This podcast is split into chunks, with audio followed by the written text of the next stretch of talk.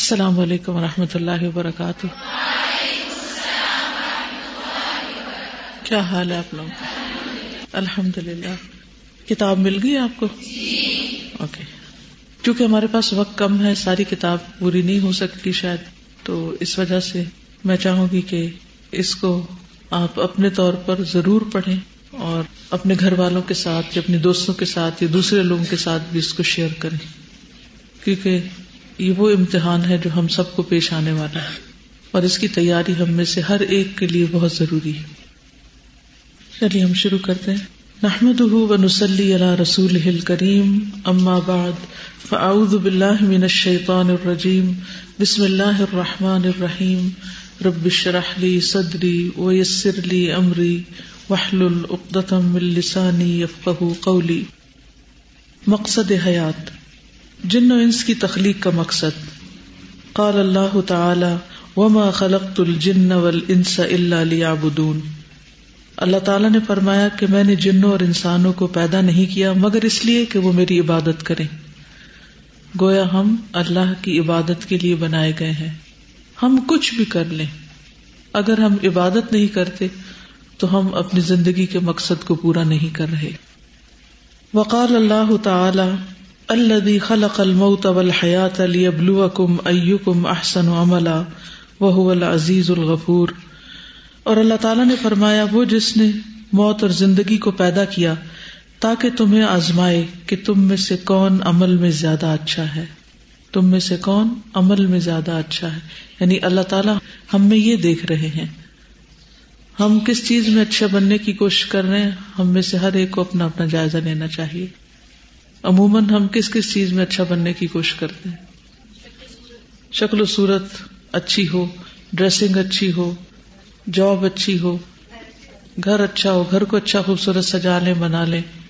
لیکن اللہ سبحان تعالیٰ یہ دیکھتے ہیں کہ ہمارے ذاتی عمل، ہماری پرسنل لائف ہمارا اللہ کے ساتھ تعلق اور بندوں کے ساتھ تعلق کیسا ہے؟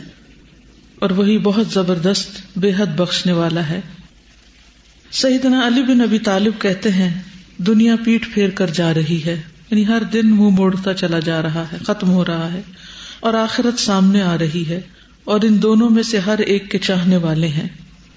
بس تم آخرت کے چاہنے والے بنو اور دنیا کے چاہنے والے نہ بنو، کیونکہ آج تو عمل کا موقع ہے اور حساب نہیں، کل حساب ہوگا اور عمل کا موقع نہیں۔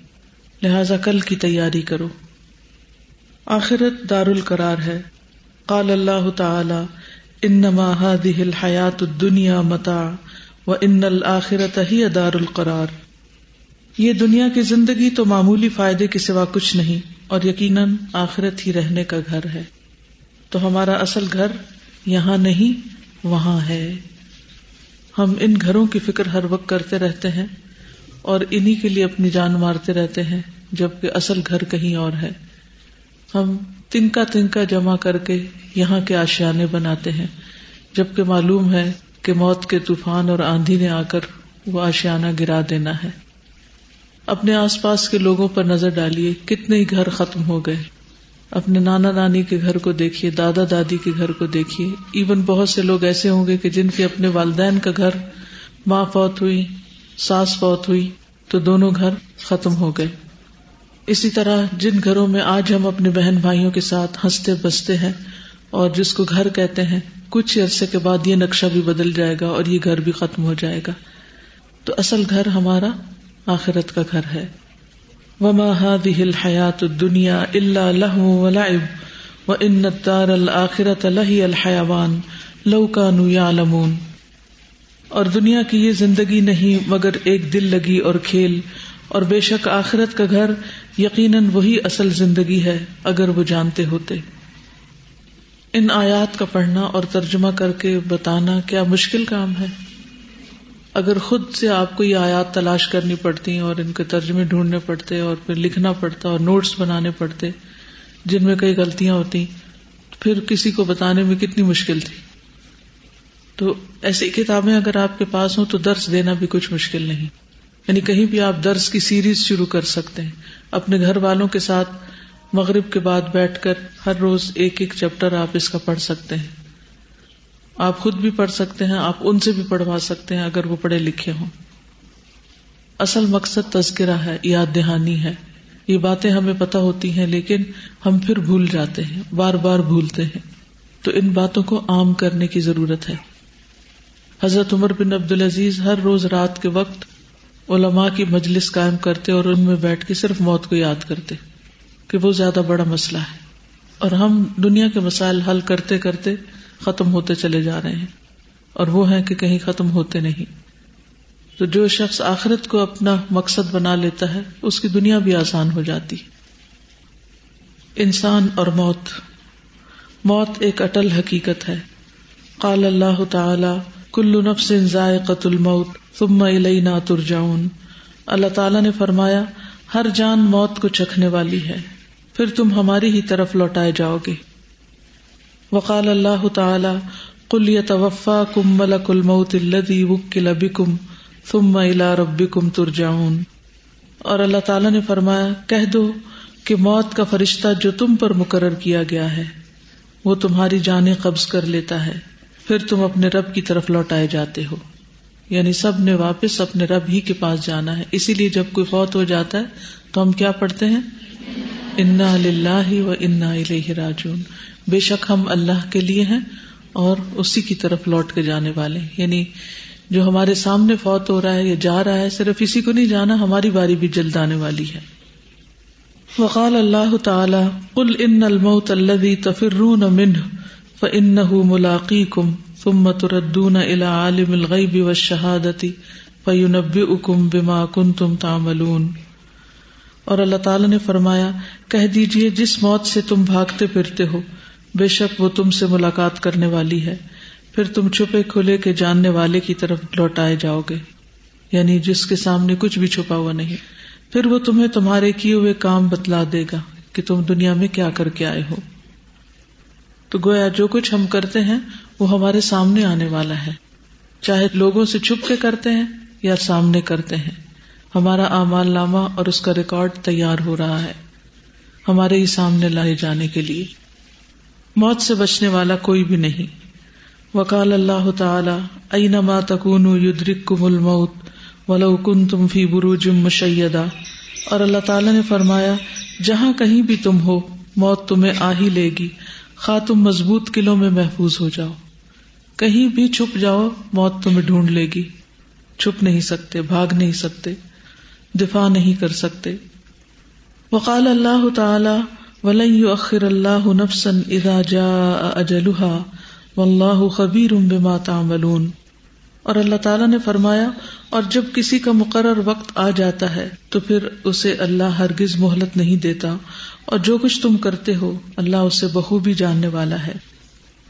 سیدنا انس سے روایت ہے، وہ کہتے ہیں کہ جب رسول اللہ صلی اللہ علیہ وسلم نے موت کی شدت محسوس کی، فاطمہ رضی اللہ تعالیٰ عنہ کہنے لگی، ہائے تکلیف۔ رسول اللہ صلی اللہ علیہ وسلم نے فرمایا، اے میری بیٹی، بے شک تمہارے باپ پر وہ وقت آ گیا ہے جس سے اللہ تعالیٰ کسی کو بھی چھوڑنے والا نہیں۔ قیامت کے دن کی ملاقات کے لیے۔ یعنی کوئی بھی اس وقت سے بچ نہیں سکتا، موت سے فرار حاصل نہیں کر سکتا۔ موت انسان کو گھیرے ہوئے ہے۔ سیدنا عبداللہ سے روایت ہے، وہ کہتے ہیں کہ نبی صلی اللہ علیہ وسلم نے چار کونوں والا خط کھینچا یعنی اسکوئر بنایا۔ پھر اس کے درمیان ایک خط کھینچا جو چوکٹے سے باہر نکل رہا تھا۔ اس کے بعد درمیان والے خط کے اس حصے میں جو چوکٹے کے درمیان میں تھا، چھوٹے چھوٹے بہت سے خطوط کھینچے۔ پھر فرمایا، یہ انسان ہے۔ اور یہ اس کی موت ہے جو اسے گھیرے ہوئے ہے۔ اور یہ جو بیچ کا خط باہر نکلا ہوا ہے وہ اس کی امید ہے۔ اور یہ جو چھوٹے چھوٹے خطوط ہیں یہ اس کی دنیاوی مشکلات ہیں۔ بس اگر انسان ایک مشکل سے بچ کر نکلتا ہے تو دوسری میں پھنس جاتا ہے۔ دوسری سے نکلتا ہے تو تیسری میں پھنس جاتا ہے۔ یعنی ساری زندگی اسی چیز کا نام ہے کہ ایک مشکل سے نکل کے دوسری میں جا اٹکنا۔ ڈبے کی سمجھ آ گئی؟ یہ انسان ایک کے بعد ایک مشکل۔ یہ اس کی امید ہے۔ سیدنا مترف بن عبداللہ بن شخیر اپنے والد سے اور وہ نبی صلی اللہ علیہ وسلم سے روایت کرتے ہیں کہ آپ صلی اللہ علیہ وسلم نے فرمایا، ابن آدم کی شکل و صورت یوں دکھائی گئی ہے کہ اس کے آس پاس ننانوے موتیں ہیں یعنی نائنٹی نائن حادثات اور مصیبتیں ہیں۔ اگر وہ موتیں اس سے خطا کر بھی جائیں تو وہ انتہائی درجے کے بڑھاپے کا شکار ہو جاتا ہے، یہاں تک کہ وہ مر جاتا ہے۔ یعنی ہر انسان ہر وقت مختلف طرح کے اندرونی اور بیرونی خطرات میں گھرا ہوا ہے۔ کوئی بھی چیز اس کی موت کا سبب بن سکتی ہے۔ لیکن اگر انسان ہر حادثے سے بچتا بھی چلا جائے، تو بالآخر بوڑھا ہو جاتا ہے اور پھر موت کا شکار ہو جاتا ہے۔ یعنی موت کے حادثے سے بچ نہیں سکتا۔ موت کا وقت اور جگہ مقرر ہے۔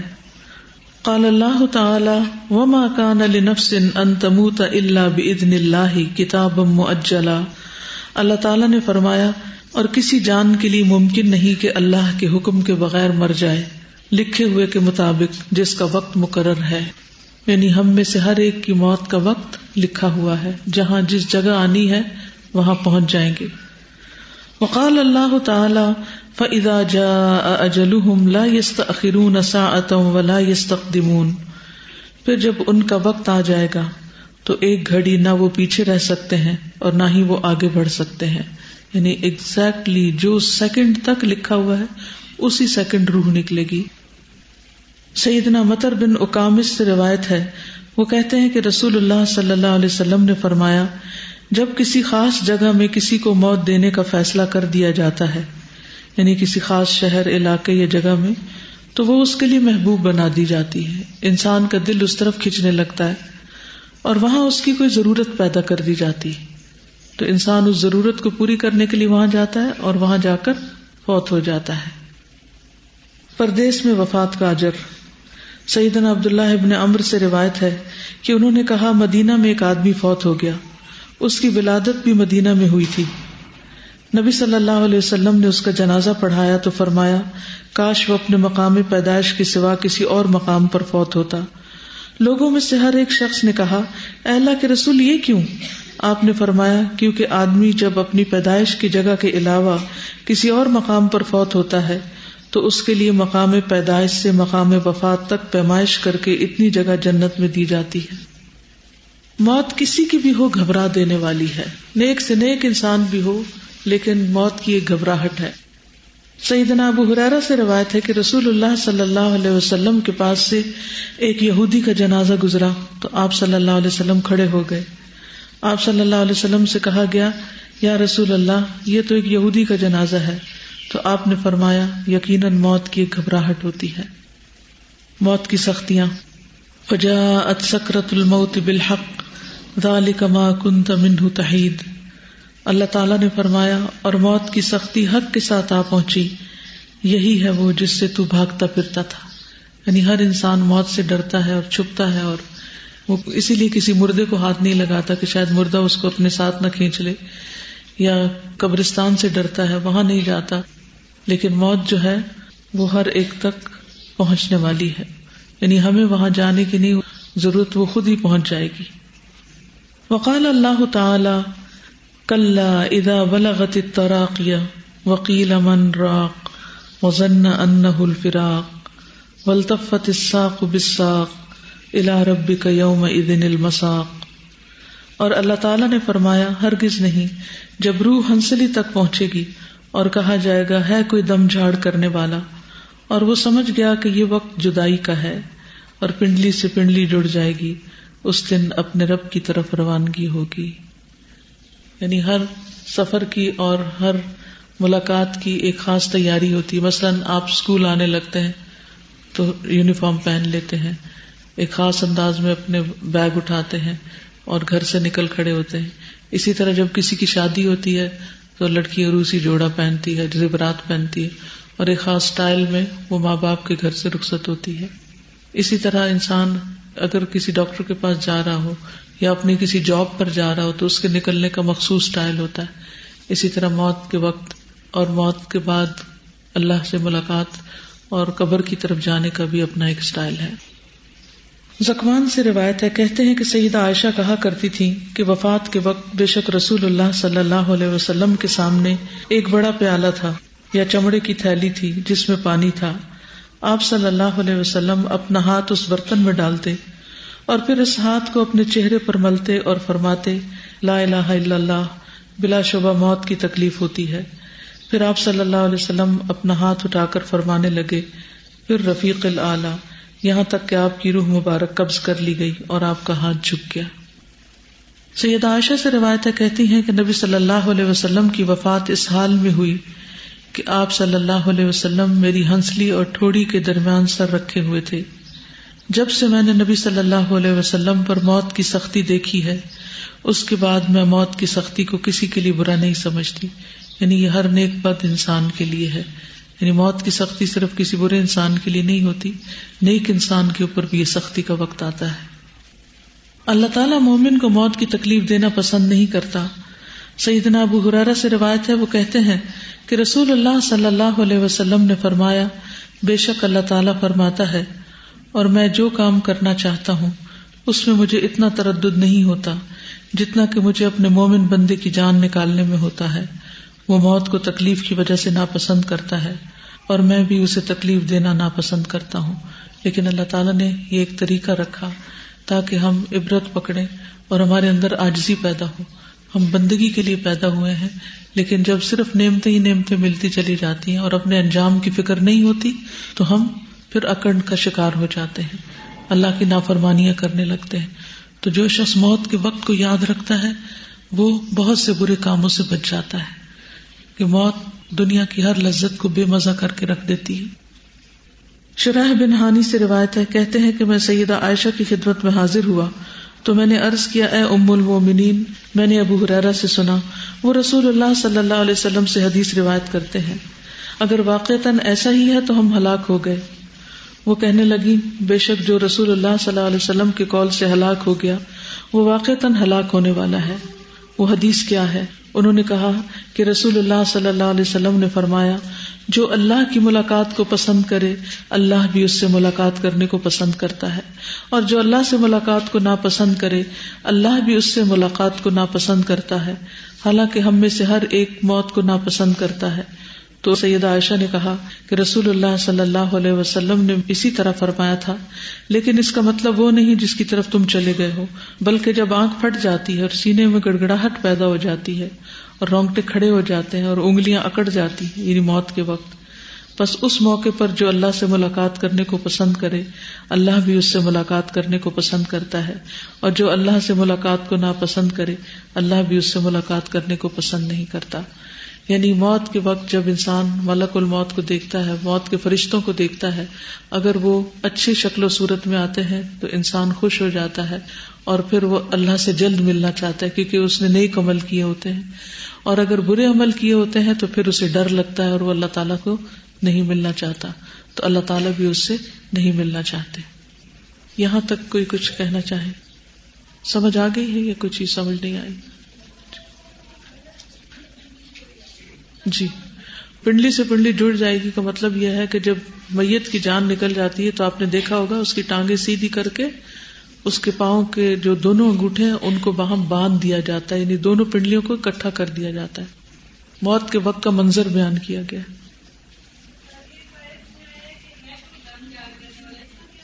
جب انسان ڈاکٹروں سے لاجواب ہو جاتا ہے تو پھر کیا کرتا ہے؟ جب بیماری حد سے بڑھ جاتی ہے اور نظر آنے لگتا ہے کہ اب کوئی دوائی کارگر نہیں۔ ہم عام طور پہ کہتے ہیں پیشنٹ ریسپونڈ نہیں کر رہا۔ یہ کبھی سنا؟ پیشنٹ ریسپونڈ نہیں کر رہا۔ یعنی اس کے اوپر جو بھی دوائی ہے، اثر ہی نہیں کر رہی۔ تو پھر دوائیاں چھوڑ کے مشینیں اتار کے کہتے ہیں کہ اب اس کے اوپر کچھ پڑھو۔ کوئی وظیفہ کرو، کوئی دم درود پڑھو، بس اگر اس کی زندگی لکھی ہوئی تو یہ بچ جائے گا، ورنہ نہیں۔ جی۔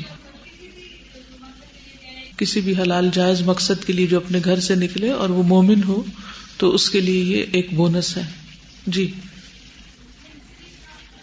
ہنسلی، یہ ہنسلی کی ہڈیاں ہوتی ہیں۔ سینے کی ہڈی، یہ اوپر والی۔ جی۔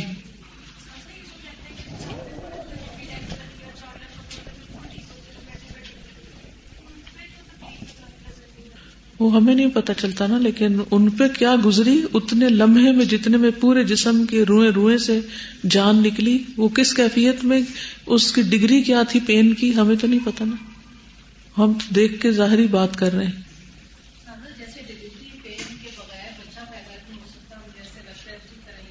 جی۔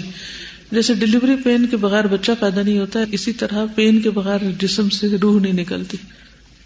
کیا یہ جو تکلیف ہوتی ہے جان نکلنے کی کیا یہ بھی گناہوں کا کفارہ بنتی ہے؟ ان شاء اللہ مومن کو تو کوئی کانٹا بھی چبھے تو وہ اس کے لیے گناہوں کا کفارہ ہوتی ہے مومن پاک صاف ہو کر پھر اللہ کے حضور پہنچتا ہے۔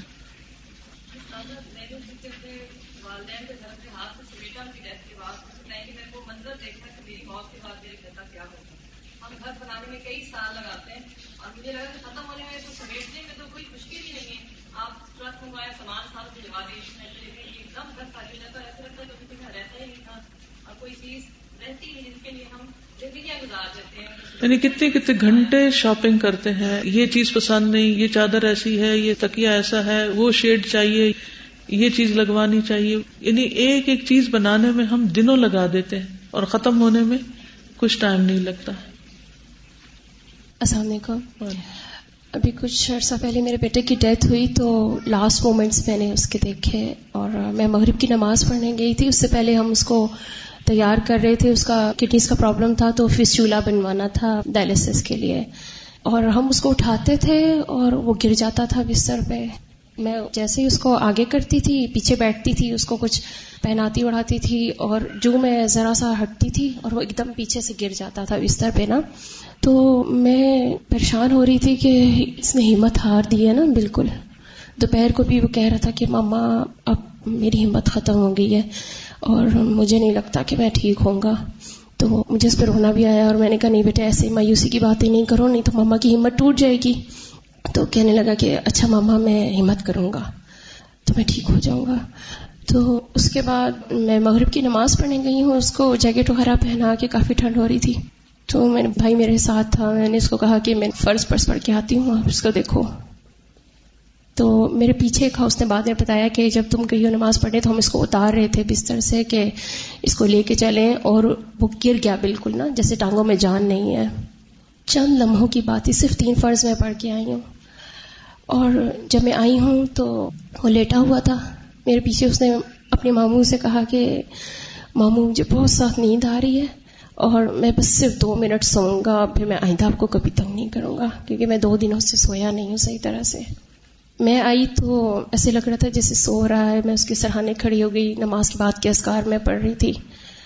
اور میں نے بہت زیادہ تکلیف اس کے چہرے پہ دیکھی، جیسے ڈائلسکس کے دوران بھی اکثر اس کے چہرے پہ بہت زیادہ تکلیف ہوتی تھی، لیکن تب جسم اس کا تڑپ رہا ہوتا تھا۔ عام حالات میں نا بیماری میں۔ لیکن ڈیتھ کے وقت جسم بالکل سکون سے تھا اور چہرے پہ ایک تکلیف کے اندر آثار تھے۔ جس خواب میں کوئی انسان بے چین ہو رہا ہو یا تڑپ رہا ہو تو چہرے پر جیسے تکلیف کے اثار ہوتے ہیں۔ اور کن پٹیاں اس کی پھڑ پھڑانے لگی ہیں ایک دم سے۔ جیسے بی پی ہائی اس کا ہوتا تھا، اکثر تو ایسے کن پٹیاں سے یہاں سے جو اندر رگے ہیں وہ پھڑکتی تھی تو اس کے چہرے پہ جب تکلیف کے اس قدر شدید آثار تھے تو میں اللہ تعالیٰ سے دعا کر رہی تھی کہ اللہ تعالیٰ آپ اس کو سنبھال لیں، مجھ سے سنبھالا نہیں جا رہا نا۔ میں تو اس سینس میں کہہ رہی تھی کہ اس کی تکلیف کو آپ سنبھالیں اور میرے سے دور نہیں ہو رہی، لیکن مجھے معلوم نہیں تھا کہ اللہ تعالیٰ اس کو ہمیشہ کے لیے سنبھال رہے ہیں۔ اس وقت بالکل لاسٹ مومنٹس تھے اس کے۔ اور پھر اس کی آنکھیں، جس طرح تفسیر میں ہم پڑھتے ہیں کہ روح کا تعاقب کرتی ہیں آنکھیں، تو وہ اس طرح سے میں نے دیکھا۔ اور اس وقت مجھے لگا کہ آپ سب پاس ہیں، یہ سب باتیں ہم قرآن میں پڑھتے ہیں، لیکن اس وقت ایسے فیل نہیں ہوتی، جیسے ایٹ دا اسپاٹ آپ کو فیل ہو رہی ہوتی ہے کہ وہ سب کچھ ہو رہا ہے اور آپ کے ہاتھ میں کچھ بھی نہیں ہے۔ آپ پکڑ نہیں سکتے، آپ بچا نہیں سکتے۔ بالکل۔ یہ سارے واقعات جو اللہ تعالیٰ ہمیں دکھاتے ہیں اصل میں، ان سے ہم سب کو سبق سیکھنے کی ضرورت ہے۔ اور موت جو ہے وہ حادم الزات ہے، لذتوں کو توڑنے والی ہے۔ کیونکہ یہ لذتیں اور خواہشات اور یہ سب چیزیں انسان کو دنیا کی طلب اور محبت میں مبتلا کرتی ہیں اور جس کی وجہ سے انسان گناہ کرتا ہے، غلط کام کرتا ہے۔ اور جب انسان اپنی موت کو یاد رکھتا ہے، اللہ سے ڈرتا ہے، تو پھر ان چیزوں میں کشش باقی نہیں رہتی۔ سفر آخرت کی تیاری، موت سے پہلے پہلے نیک عمل کرنا۔ قال اللہ تعالی، حتی اذا جاء احدهم الموت قال رب ارجعون۔ لعلی اعمل صالحا فيما تركت کل انہا کلیمت ہوا قائلہا ومن ورائہم برزخ الى یوم یبعثون. اللہ تعالیٰ نے فرمایا، یہاں تک کہ جب ان میں سے کسی کے پاس موت آتی ہے، تو کہتا ہے، اے میرے رب، مجھے واپس بھیج دے۔ یعنی انسان مرنا نہیں چاہتا، واپس جانا چاہتا ہے۔ تاکہ جو کچھ میں چھوڑ آیا ہوں، اس میں کوئی نیک عمل کر لوں۔ ہرگز نہیں۔ بے شک یہ تو محض ایک بات ہے جسے وہ کہنے والا ہے، اور ان کے پیچھے ایک پردہ ہے، برزخ ہے، اس دن تک جب وہ اٹھائے جائیں گے۔ یعنی موت کے وقت انسان چاہتا ہے کہ آج تک جو اچھے کام میں نے نہیں کیے، وہ میں کر لوں۔ لیکن جب وقت آ جاتا ہے تو پھر مہلت نہیں دی جاتی۔ وقال اللہ تعالی، وَأَنفِقُوا مِمَّا رَزَقْنَاكُم مِّن قَبْلِ أَن يَأْتِيَ أَحَدَكُمُ الْمَوْتُ۔ فَيَقُولُ رَبِّ لَوْلَا أَخَّرْتَنِي إِلَىٰ أَجَلٍ قَرِيبٍ وَأَصَّدَّقَ وَأَكُن مِّنَ الصَّالِحِينَ۔ اور اللہ تعالیٰ نے فرمایا، اور اس میں سے خرچ کرو جو ہم نے تمہیں رزق دیا ہے۔ اس سے پہلے کہ تم میں سے کسی کو موت آ جائے۔ یعنی اللہ کی راہ میں دیتے رہو۔ پھر وہ کہے، اے میرے رب، تو نے مجھے قریبی مدت تک مہلت کیوں نہ دی کہ میں صدقہ کرتا اور نیک لوگوں میں سے ہو جاتا؟ یعنی موت کے وقت انسان کیا چاہے گا؟ کہ جو دنیا اس نے بنا کے رکھی ہوئی تھی وہ اپنی آخرت کے لیے قربان کر کے آتا، لیکن اب ہاتھ سے موقع نکل گیا۔ عام طور پر ہم کتنا بخل کرتے ہیں، دنیا ہی کے لیے سب کچھ بچا بچا کے رکھتے ہیں، یہ بھول جاتے ہیں کہ یہ سب یہی رہ جائے گا اور ہم اکیلے آگے جائیں گے اپنے اعمال کے ساتھ۔ سعید ابو حرارا سے روایت ہے، وہ کہتے ہیں کہ ایک شخص نے نبی صلی اللہ علیہ وسلم سے کہا، اے اللہ کے رسول، کون سا صدقہ افضل ہے؟ آپ صلی اللہ علیہ وسلم نے فرمایا کہ تم اس حال میں صدقہ کرو کہ تم صحت مند ہو، حریص ہو، مالدار ہونے کی توقع رکھتے ہو اور فکر سے ڈرتے ہو۔ اور اتنی دیر مت لگاؤ یعنی صدقہ کرنے میں دیر نہ لگاؤ کہ جب جان حلق تک آ جائے تو تم کہنے لگو کہ فلاں کے لیے اتنا اور فلاں کے لیے اتنا، حالانکہ وہ فلاں کا ہو چکا۔ یعنی اب تو وہ دوسروں کو ہی ملے گا، تمہارے ساتھ تو نہیں جائے گا۔ زندگی سے آخرت کے لیے بھرپور کمانا۔ سیدنا ابن عمر سے روایت ہے، کہتے ہیں کہ رسول اللہ صلی اللہ علیہ وسلم نے میرے بدن کا ایک حصہ پکڑ کر فرمایا، تم دنیا میں ایسے رہو جیسے کہ تم اجنبی ہو، یا کسی راہ کو عبور کرنے والے ہو، اور خود کو قبر والوں میں شمار کرو۔ تو وہ مجاہد کہتے ہیں کہ پھر ابن عمر نے مجھ سے کہا، جب تم صبح کرو تو اپنے دل میں شام ہونے کا نہ سوچو، اور جب شام کرو تو دل میں صبح ہونے کا نہ سوچو۔ اپنی بیماری سے پہلے اپنی صحت سے فائدہ اٹھا لو۔ اور اپنی موت سے پہلے اپنی زندگی سے فائدہ اٹھا لو۔ کیونکہ تم نہیں جانتے، اے عبد اللہ کل تمہارا نام کیا ہوگا؟ یعنی مردوں میں ہوگا یا زندوں میں ہوگا؟ کہ وہ فلاں فوت ہو گیا یا میت ہو گیا۔ نیک امال کرنا کیونکہ وہی ساتھ جائیں گے۔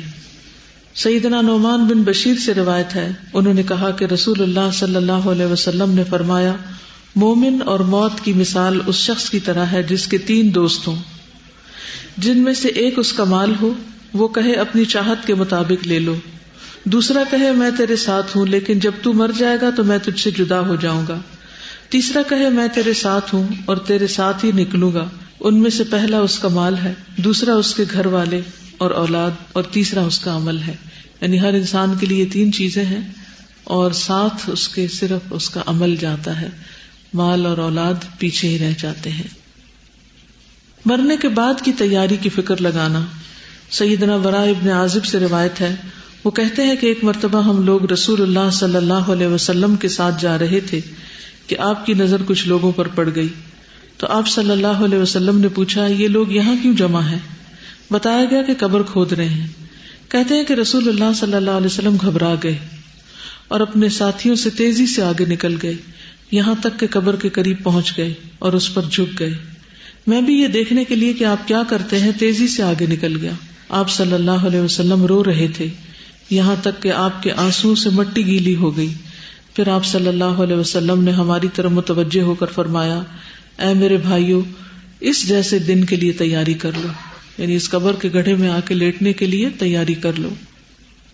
آخرت کے لیے تیاری کرنے والا عقل مند ہے۔ سیدنا ابن عمر سے روایت ہے، وہ کہتے ہیں کہ میں رسول اللہ صلی اللہ علیہ وسلم کے پاس تھا کہ انصار میں سے ایک آدمی آیا، اس نے نبی صلی اللہ علیہ وسلم کو سلام کیا، پھر کہا، اے اللہ کے رسول، مومنوں میں سب سے زیادہ افضل کون ہے آپ صلی اللہ علیہ وسلم نے فرمایا، جن کا اخلاق زیادہ اچھا ہو۔ اس نے کہا، مومنوں میں سب سے زیادہ عقل مند کون ہے آپ نے فرمایا، جو موت کو زیادہ یاد کرتے ہیں اور اس کے بعد کے مراحل کے لیے زیادہ اچھی تیاری کرتے ہیں، وہی زیادہ عقل مند ہے سیدنا ابو ایوب سے روایت ہے، وہ کہتے ہیں، ایک شخص نبی صلی اللہ علیہ وسلم کے پاس آیا۔ تو اس نے کہا، اے اللہ کے رسول، مجھے سکھائیے اور مختصراً بیان کیجیے۔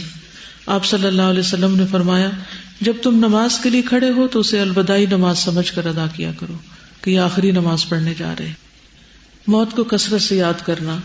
سیدنا ابو حرارا سے روایت ہے، وہ کہتے ہیں کہ رسول اللہ صلی اللہ علیہ وسلم نے فرمایا، لذتوں کو توڑنے والی چیز یعنی موت کا کثرت سے ذکر کیا کرو اور ہم کبھی کبھار اس کا ذکر کرتے ہیں اور اگر کوئی کرے تو اس کو بھی برا مانتے ہیں کہ تم کیا ہر وقت مایوس کن باتیں کرتے ہو۔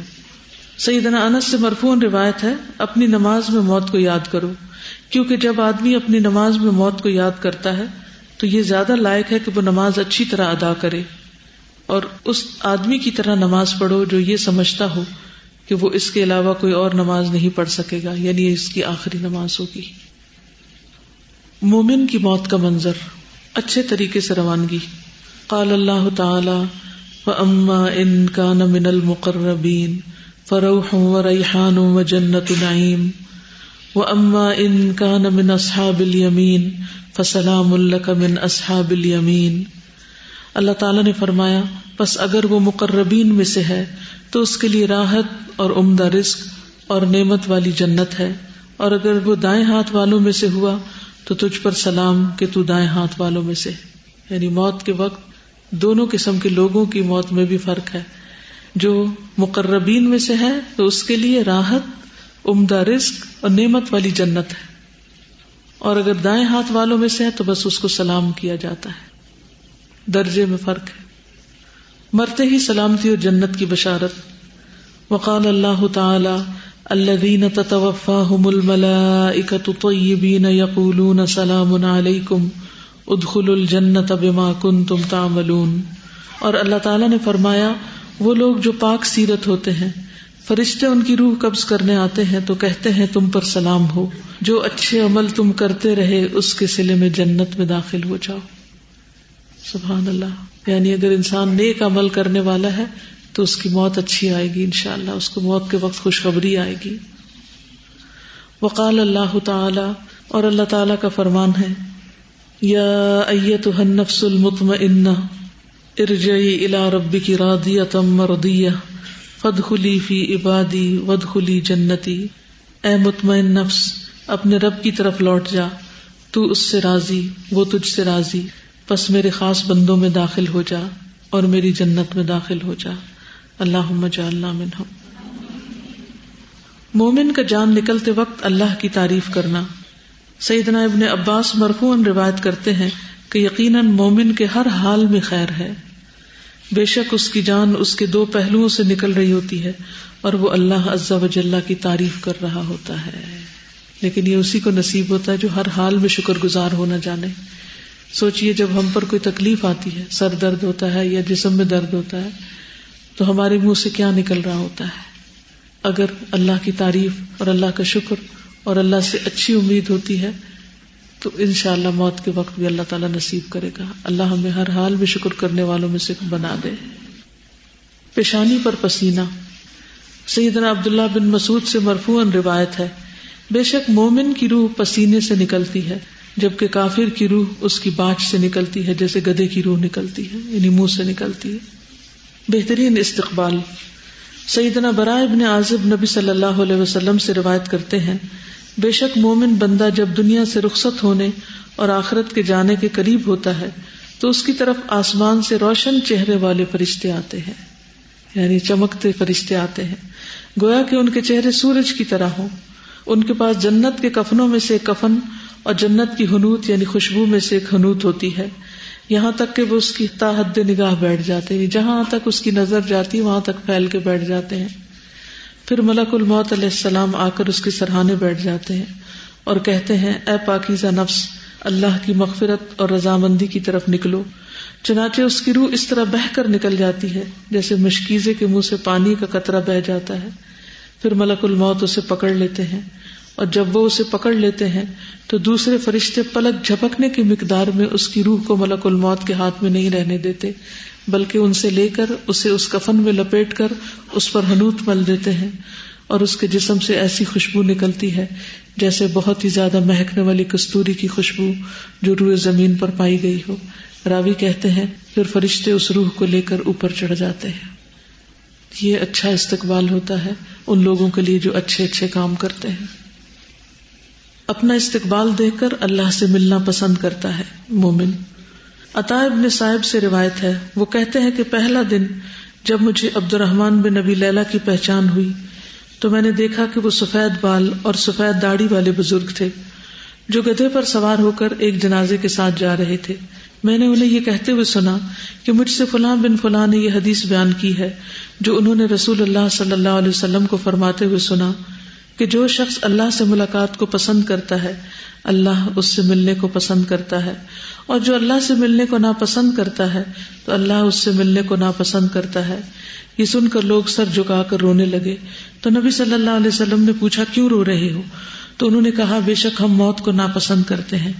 نبی صلی اللہ علیہ وسلم نے فرمایا، اس کا مطلب یہ نہیں، بلکہ یہ ہے کہ جب کسی کی موت کا وقت آتا ہے تو اگر وہ مقربین میں سے ہو تو اس کے لیے راحت، غذائیں اور نعمتوں والے باغات ہوں گے۔ اور جب اسے، اس کی خوشخبری سنائی جاتی ہے تو وہ اللہ سے ملنے کی خواہش کرتا ہے اور اللہ بھی اس سے ملنے کو پسند فرماتا ہے۔ اور اگر وہ جٹلانے والے گمراہوں میں سے ہوگا تو کھولتا پانی اس کی مہمانی ہوگی۔ اللہ پھر جب اس کی خوشخبری دی جاتی ہے تو وہ اللہ سے ملنے کو ناپسند کرتا ہے اور اللہ بھی اس سے ملنے کو ناپسند کرتا ہے۔ روح کا جلدی نکلنا پسند کرنا۔ سیدنا ابو حریرا سے روایت ہے، انہوں نے کہا کہ رسول اللہ صلی اللہ علیہ وسلم نے فرمایا، بے شک جب مومن پر موت تاری ہوتی ہے، تو وہ دیکھتا ہے، جو دیکھتا ہے تو وہ پسند کرتا ہے کہ اب اس کی روح نکل جائے، تاکہ وہ اللہ سے ملاقات کر سکے اور اللہ اس سے ملاقات کو پسند کرتا ہے۔ یعنی اپنے آپ کو پھر وہ تیار کر لیتا ہے۔ جو دیکھتا ہے کا مطلب یعنی اس کو اچھا منظر نظر آ رہا ہوتا ہے۔ آسمان کا سفر۔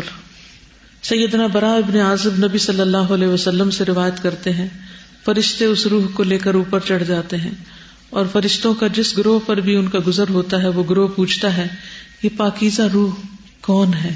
یعنی آسمانوں پر جب روح جاتی ہے، تو فرشتے پوچھتے ہیں، یہ کون ہے؟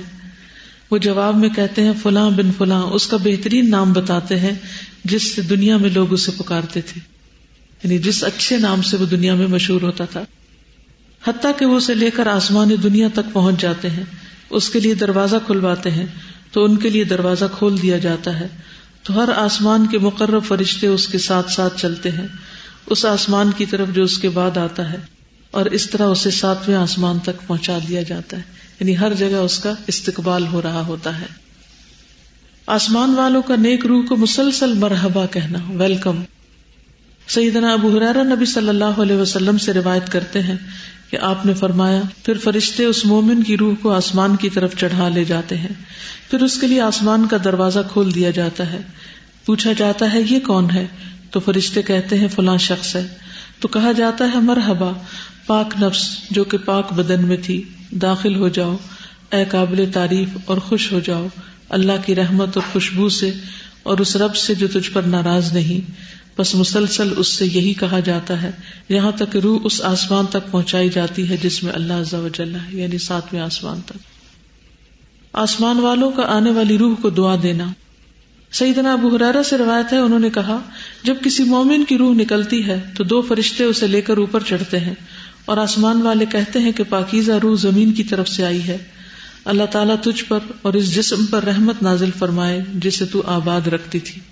یعنی جس جسم سے تو اللہ کی اطاعت اور عبادت کے کام لیتی تھی۔ تو گویا آسمان والے دعائیں دینے لگتے ہیں نیک روح کو۔ فوج شدہ روحوں سے ملاقات۔ سیدنا ابو حرارا سے روایت ہے کہ نبی صلی اللہ علیہ وسلم نے فرمایا، فرشتے نیک روح کو اہل ایمان کی ارواح کے پاس لاتے ہیں، جہاں پر وہ کٹھے ہیں میں۔ اور وہ اس روح سے اس سے زیادہ خوش ہوتے ہیں جتنا تم کسی بچھڑے ہوئے شخص کی آمد سے ہوتے ہیں۔ یعنی کوئی بہت دن بعد تمہاری ملاقات کے لیے آئے تو کتنے خوش ہوتے ہیں۔ پھر وہ اس سے سوال کرتے ہیں کہ فلاں نے کیا کیا، فلاں نے کیا کیا؟ یعنی دنیا کے حالات پوچھتے ہیں۔ پھر وہ ارواح کہتی ہیں، اس کو فی الحال چھوڑ دو، کیونکہ یہ دنیا کے غم میں مبتلا ہے۔ یعنی سب کو چھوڑ آیا ہے یعنی ان کو مس کر رہا ہے۔ کیونکہ موت بہرحال ایک غم میں ڈالنے والی چیز ہے۔ ایک ڈپارچر ہے، ایک جدائی ہے، ایک علیحدگی ہے، اور وہ انسان کو غم میں مبتلا کرتی ہے۔ ان روحوں کا نئی آنے والی روح سے دنیا کے حالات پوچھنا۔ سیدنا ابو ایوب سے روایت ہے، وہ کہتے ہیں، جب مسلمان بندے کی روح قبض کی جاتی ہے، تو اللہ کے فوج شدہ بندوں میں سے رحمت پانے والے اس کا استقبال کرتے ہیں۔ جیسا کہ وہ دنیا میں خوشخبری دینے والے کو ملتے ہیں، تو اس کی طرف متوجہ ہوتے ہیں، تاکہ اس سے سوال کرے تو ان میں سے بعض بعض سے کہتے ہیں کہ اپنے بھائی کو مہلت دو تاکہ آرام کر لے، کیونکہ وہ دنیا کی پریشانی میں مبتلا تھا۔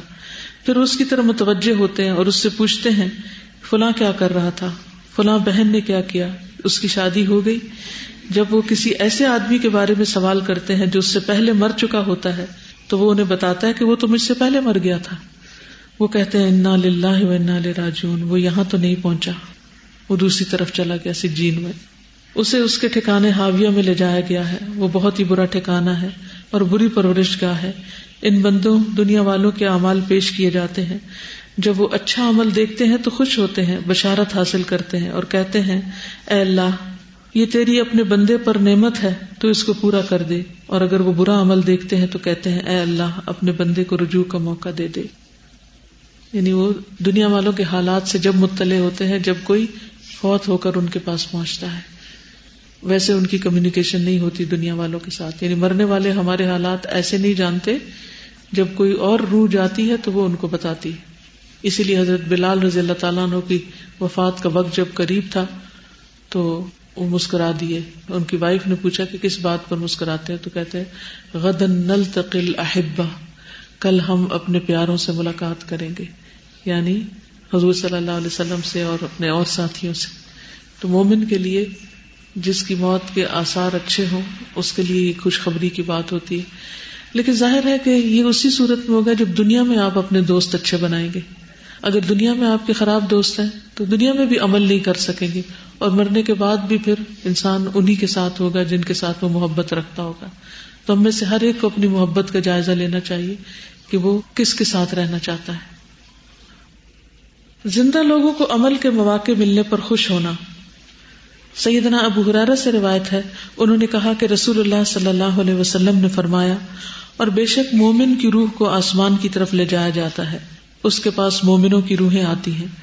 روز سے زمین والوں میں سے اپنی جان پہچان والوں کے بارے میں دریافت کرتی ہیں۔ پھر جب وہ کہتا ہے کہ فلاں کو تو میں دنیا میں چھوڑ آیا ہوں، تو ان کو یہ بات اچھی لگتی ہے۔ اور جب وہ کہتا ہے کہ فلاں تو مر چکا ہے، وہ کہتے ہیں اس کو ہمارے پاس تو نہیں لایا گیا یعنی جہنم میں لے جایا گیا ہے۔ تو ظاہر ہے پھر وہ غمگین ہوتے ہیں۔ روح کو آسمان سے دوبارہ نیچے لایا جانا۔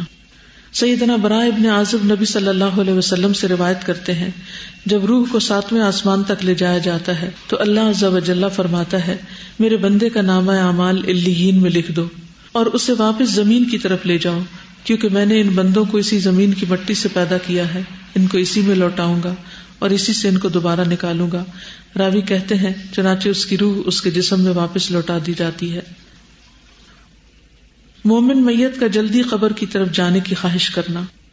سیدنا ابو سعید خدری سے روایت ہے۔ وہ کہتے ہیں کہ نبی صلی اللہ علیہ وسلم فرمایا کرتے تھے، جب جنازہ رکھا جاتا ہے، پھر لوگ اسے کاندھوں پر اٹھاتے ہیں۔ پھر اگر وہ نیک روح ہوتی ہے تو کہتی ہے، مجھے جلدی لے چلو یعنی میرے انجام تک جلدی پہنچاؤ۔ اور بری ہوتی ہے تو اس کے برعکس کہتی ہے۔ سیدنا انس نبی صلی اللہ علیہ وسلم سے روایت کرتے ہیں کہ آپ نے فرمایا، آدمی جب اپنی قبر میں رکھا جاتا ہے اور دفن کر کے اس کے ساتھ ہی پیٹ موڑ کر رخصت ہوتے ہیں، تو بے شک وہ ان کے جوتوں کی آواز سنتا ہے۔ یعنی قبر کے حساب کتاب شروع ہونے سے پہلے۔ سیدنا ابو حرارا نبی صلی اللہ علیہ وسلم سے روایت کرتے ہیں، آپ نے فرمایا، بے شک میت کو جب اس کی قبر میں رکھا جاتا ہے، تو یقیناً وہ ان کے پیٹ پھیرنے کے وقت ان کے جوتوں کی آواز سنتا ہے۔ سو اگر وہ مومن ہوتا ہے، تو نماز اس کے سرحانے ہوتی ہے۔ نماز سرحانے آ جاتی۔ روزہ اس کی دائیں طرف ہوتا ہے، زکوٰۃ اس کی بائیں طرف ہوتی ہے۔ دیگر نیک کام صدقہ سلا رحمی، نیکی اور لوگوں سے احسان اس کے دونوں پاؤں کے پاس ہوتے ہیں۔ سو وہ اس کے سرحانے کی طرف سے لایا جاتا ہے۔ تو نماز کہتی ہے، میری طرف سے آنے کا راستہ نہیں۔ پھر اس کے دائیں طرف سے آیا جاتا ہے۔ تو روزہ کہتا ہے، میری طرف سے آنے کا راستہ نہیں۔ پھر اس کی بائیں طرف سے آیا جاتا ہے۔ تو زکوٰۃ کہتی ہے، میری طرف سے آنے کا راستہ نہیں۔ پھر اس کے دونوں پاؤں کی طرف سے آیا جاتا ہے۔ تو نیک امال صدق، صدقہ سلا رحمی اور نیکی اور لوگوں سے اچھا سلوک کہتے ہیں، میری طرف سے آنے کا راستہ نہیں۔ تبرانی کی روایت میں ہے، آدمی کے پاس اس کی قبر میں آ جاتا ہے، پھر جب اس کے سرہانے کی جانب آیا جاتا ہے، تو اس کو قرآن کی تلاوت دھکیل دیتی ہے۔ جب اس کے دونوں ہاتھوں کی طرف آیا جاتا ہے، تو اس کو صدقہ دھکیل دیتا ہے۔ جب اس کے پاؤں کی جانب آیا جاتا ہے، تو اس کا مسجدوں کی طرف جانا اسے دھکیل دیتا ہے۔ یعنی پھر شر اس کی طرف نہیں آتا، خیر ہی خیر آتی ہے۔ کچھ کہنا چاہیں گے جی۔ لیکن ان کا کوئی تو کرائٹیریا ہے نا کہ اچھے اور برے میں سے جو اچھے ہوں گے۔ اما منسقلت موازین ہو بہو فی عیشت دیا اچھے برے دونوں ہیں، لیکن اینڈ آف دا ڈے آخری دن کون سا پیمانہ وزنی ہے؟ کیا زیادہ ہے؟ دیکھیے، غلطیاں تو خود بخود ہی ہو جاتی ہیں۔ نیک امال کوشش کر کے کرنے پڑتے ہیں۔ تو ہمیں نیکی کی کوشش کرتے رہنا چاہیے تاکہ جو غلطیاں خود بخود ہوتی چلی جاتی ہیں، ان پر وہ حاوی ہو جائیں۔ جی۔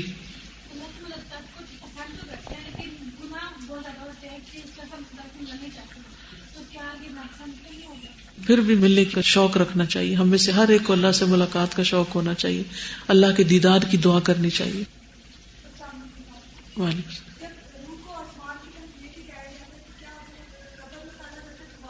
واپس آتی۔ یعنی جب روح نکل گئی، ملک الموت نے نکالی، فرشتوں نے اس کو کفن پہنایا اور روح اوپر فوراً لے جانا شروع ہو جاتے ہیں۔ تو اچھی روح ہوتی ہے، اس کا ویلکم ہوتا ہے، اس کو مرحبا کہا جاتا ہے اور سب خوش ہوتے ہیں اور پوچھا جاتا ہے کون ہے، پھر اس کا اچھا نام بتایا جاتا ہے۔ پھر اس کو جہاں اور روحیں ہوتی ہیں، وہاں تک لے جایا جاتا ہے۔ پھر اس کے بعد جب اتنے میں مردے کو نہلا دھلا کے، کر کرا کے قبر میں لے جاتے ہیں۔ جب قبر میں لے جاتے ہیں تو اس کا حساب ہونا ہوتا ہے تو روح کو واپس لایا جاتا ہے۔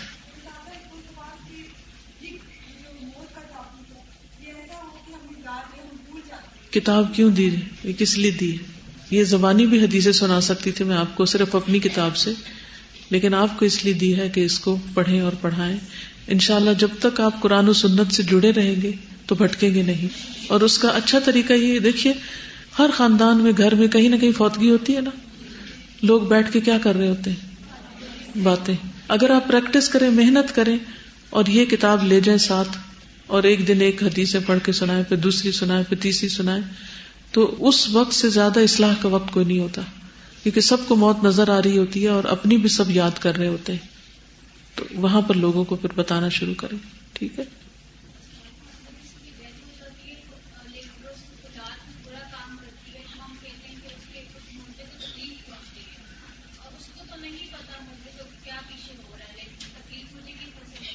جب کسی میت کی اولاد نیک کام کرتی ہے تو میت کا درجہ بڑھایا جاتا ہے۔ اوپر اس کا درجہ کیا جاتا ہے۔ وہ پوچھتا ہے کہ میرا درجہ کیوں بڑھایا گیا؟ تو اسے بتایا جاتا ہے تمہاری اولاد کی نیکی کی وجہ سے۔ اسی طرح اگر اولاد برے کام کر رہی ہے تو ہو سکتا ہے کہ اس کو یہ بتایا جاتا ہو کہ تمہاری اولاد برے کام کر رہی ہے۔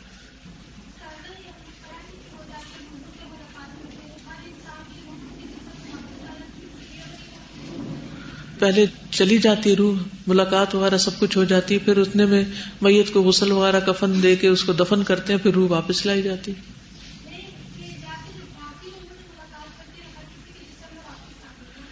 نہیں، وہ وہیں پر ہی ہوتی ہے لیکن اس کا کنیکشن جسم سے رہتا ہے۔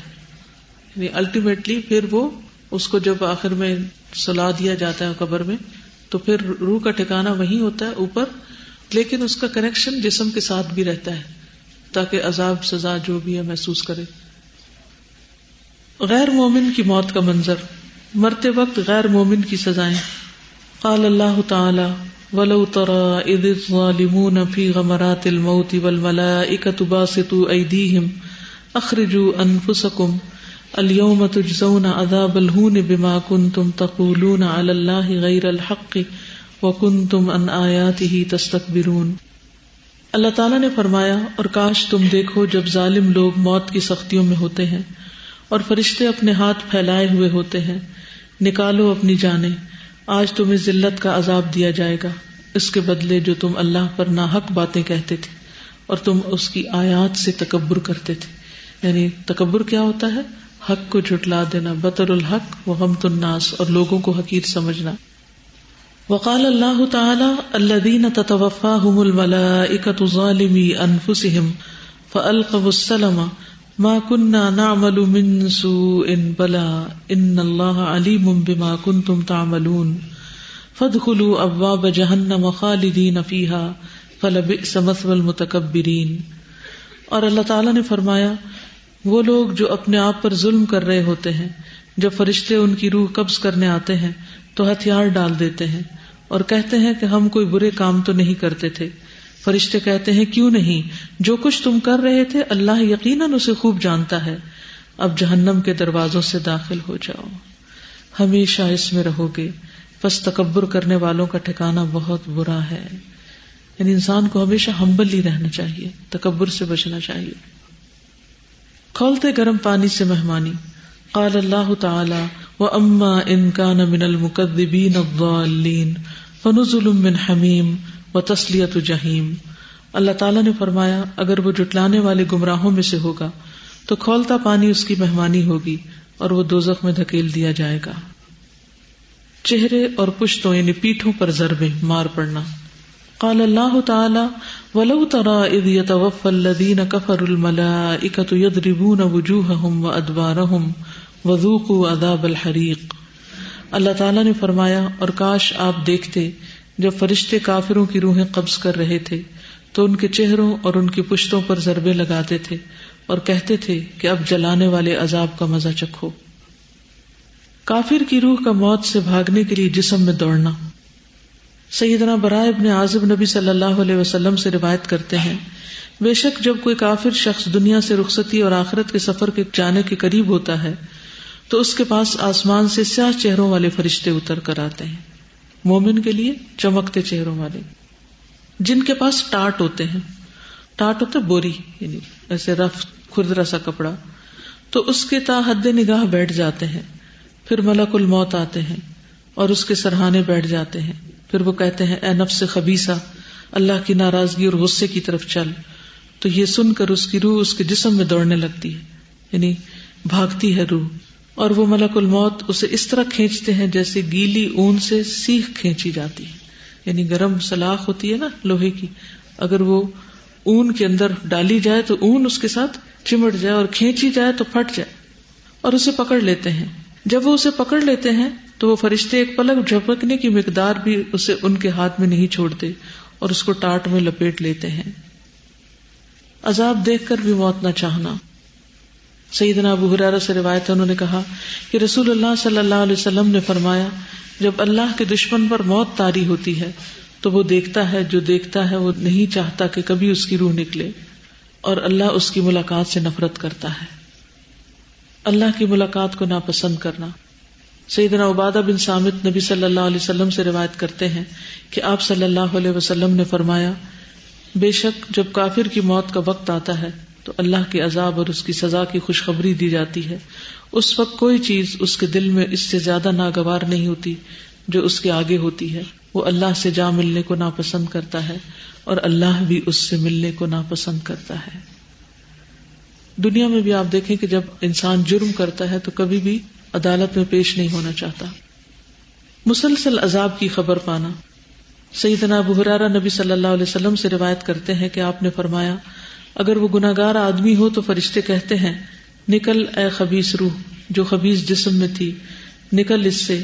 قابل مذمت ہو کر اور کھولتے پانی اور کانٹے دار کھانے کی خوشخبری اور دیگر اس قسم کے ہم شکل، کئی طرح کے عذاب کی خوشخبری بھی۔ اس کے سامنے یہ جملے بار بار دہرائے جاتے ہیں، یہاں تک کہ اس کی روح نکل جاتی یعنی ڈانٹ ڈپٹ اور برے عذاب کی خبر دی جاتی ہے۔ وآخر دعوانا الحمد للہ رب العالمین۔